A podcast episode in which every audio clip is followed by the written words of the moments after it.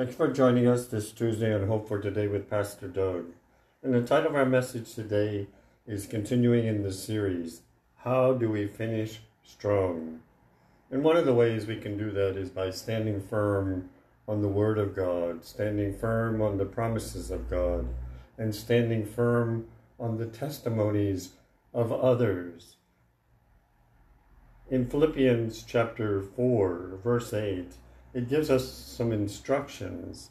It says, Finally, brothers, whatever is true, whatever is noble, whatever is right, whatever is pure, whatever is lovely, whatever is admirable, if anything is excellent or praiseworthy, think about such things. Isn't that amazing? It's great instruction for us today. Shall we pray? Our gracious Lord and Heavenly Father, we thank you for this message. We thank you for this Tuesday. We thank you, Lord, for giving us another day. And Lord, we ask you bless this time of fellowship together. We ask it in Jesus' name. Amen. Amen. So, Philippians chapter 4 has a wealth of information. It's one of the books that we refer to often, but sometimes we just gloss over it and it's done. But there's a wealth of information on godly living. So we can finish strong. We can stand firm in the Word of God. We can stand firm in God. Paul tells us in verse 4 of Philippians chapter 4 that we should always rejoice no matter the circumstances. It says, Rejoice in the Lord always. I say it again, rejoice. Isn't that amazing? Rejoice. He says it twice in verse 4. So it's clear application to our lives as Christians.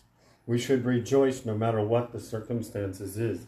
Does it mean we're going to be happy about it? Not necessarily. But we need to rejoice. Rejoice in the Lord, not in the circumstances. God will never leave us or forsake us in the midst of the storms of life. He's right there in the middle of the situation, whatever it may be, and He will see each and every one of us through. So Paul reminds us to rejoice. Verse 5 tells us how we are to respond to the situation or circumstances. We are called to be gentle. Now, gentleness is not weakness, it's not cowardness. We live in a world today, if somebody is gentle, they think they're weak or they think they're a coward. We do not render evil for evil. We are called to do good.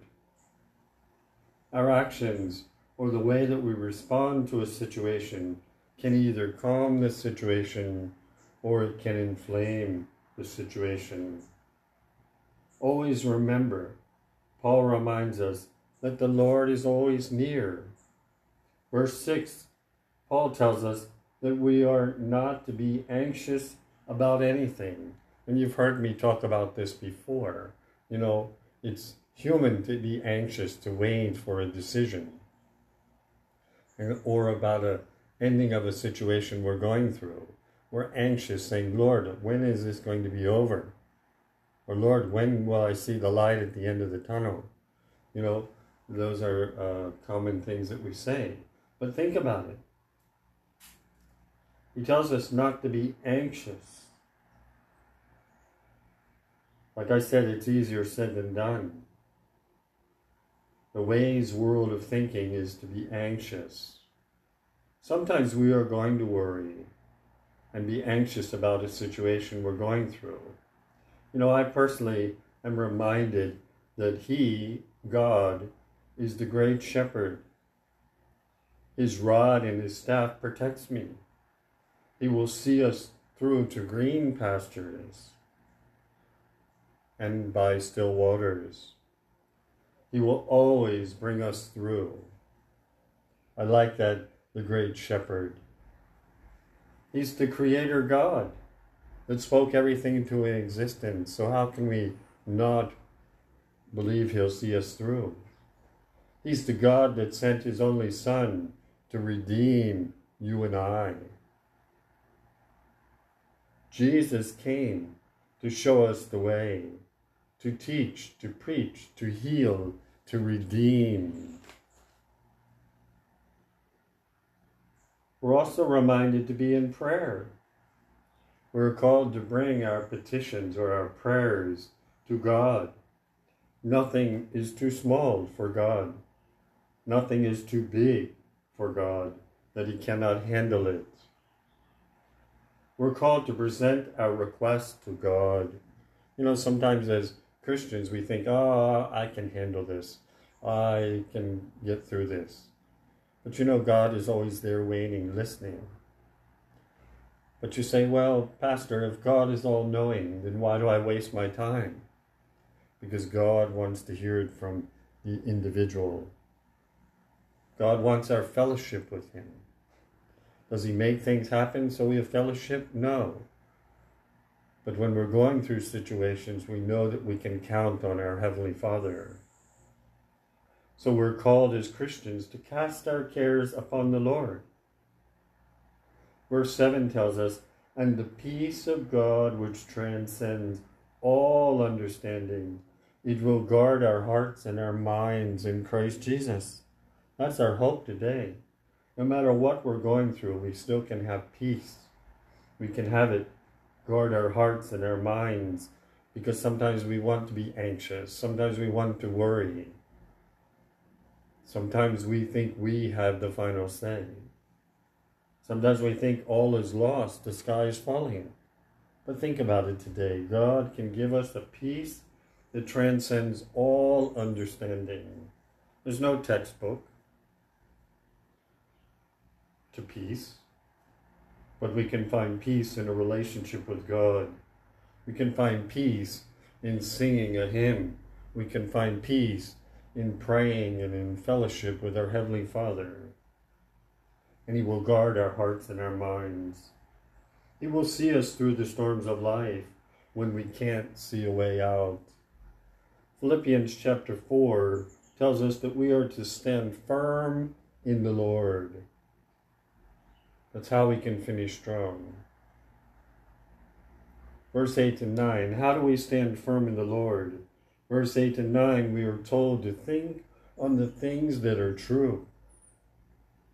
Not false news, not fake news, not AI news, whatever you want to call it. We're to think on things that are true, that are honest, things that are noble, not things that are lowly, things that are right, not things that are wrong things that are pure, things that are lovely, things that are admirable. All of these are good qualities, and things that are excellent or praiseworthy. You know, we have to be careful what we say, how we respond. Is it excellent? Is it praiseworthy to God? We're called to think on these things even when we are going through these storms or situations of life. Paul tells us to put into practice all that we have heard and all that we have seen in him.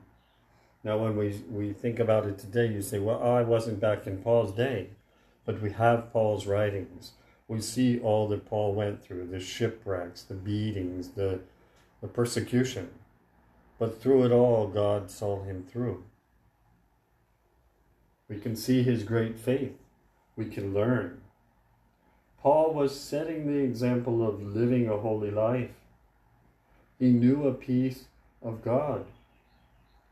Paul mentions he was content, whatever the situation, whether he was in need or he had plenty, he was content. You know, today sometimes I think we we're afraid to be content with what we have, what God gives us. He mentions he was content when he was in hunger, and he was content in being fed full. We should be content in all situations. So, how could Paul do this? Now, verse 13 tells us that he could do this because the Lord gave him strength. That's our hope today. The Lord gives us the strength. When we are weak, He is strong. Doesn't mean we're cowardice. Doesn't mean that we're we're weak. He also mentions to us in verse 14 that there were many who prayed for him. They interceded for him in his time of need, in his time of plenty, in his time of going through the storms of life. You know, as brothers and sisters in Christ, you know, I don't know where many of you come from. Many of the countries that listen around the world, the English speakers, it's amazing how this podcast goes out. Whether you listen one day or you go back and listen to the messages from a year or so ago, they're still relevant. But we need prayer for one another. We need people to intercede when we're going through situations. Doesn't mean that we're going to take it upon ourselves, although the Bible tells us that we should cast we should carry our burdens. We should help others that are going through a situation. Maybe we've been through similar and we can show people, we can show others where God has brought us through. So he will see us through the storms of life. So as I close, we can know this peace of God in the midst of the storms of life, and we can stand firm on the promises of God. Shall we pray? Our gracious Lord and Heavenly Father, what an awesome message in Philippians chapter 4. We thank you for that. We thank you for your love. We thank you for your mercy. We thank you for your protection. We ask it in the mighty name of Jesus. Amen. Amen. So thank you for joining us on this Tuesday and Hope for Today with Pastor Doug. And we look forward to joining you on Wednesday with a new message of hope and encouragement. God bless and have a great day.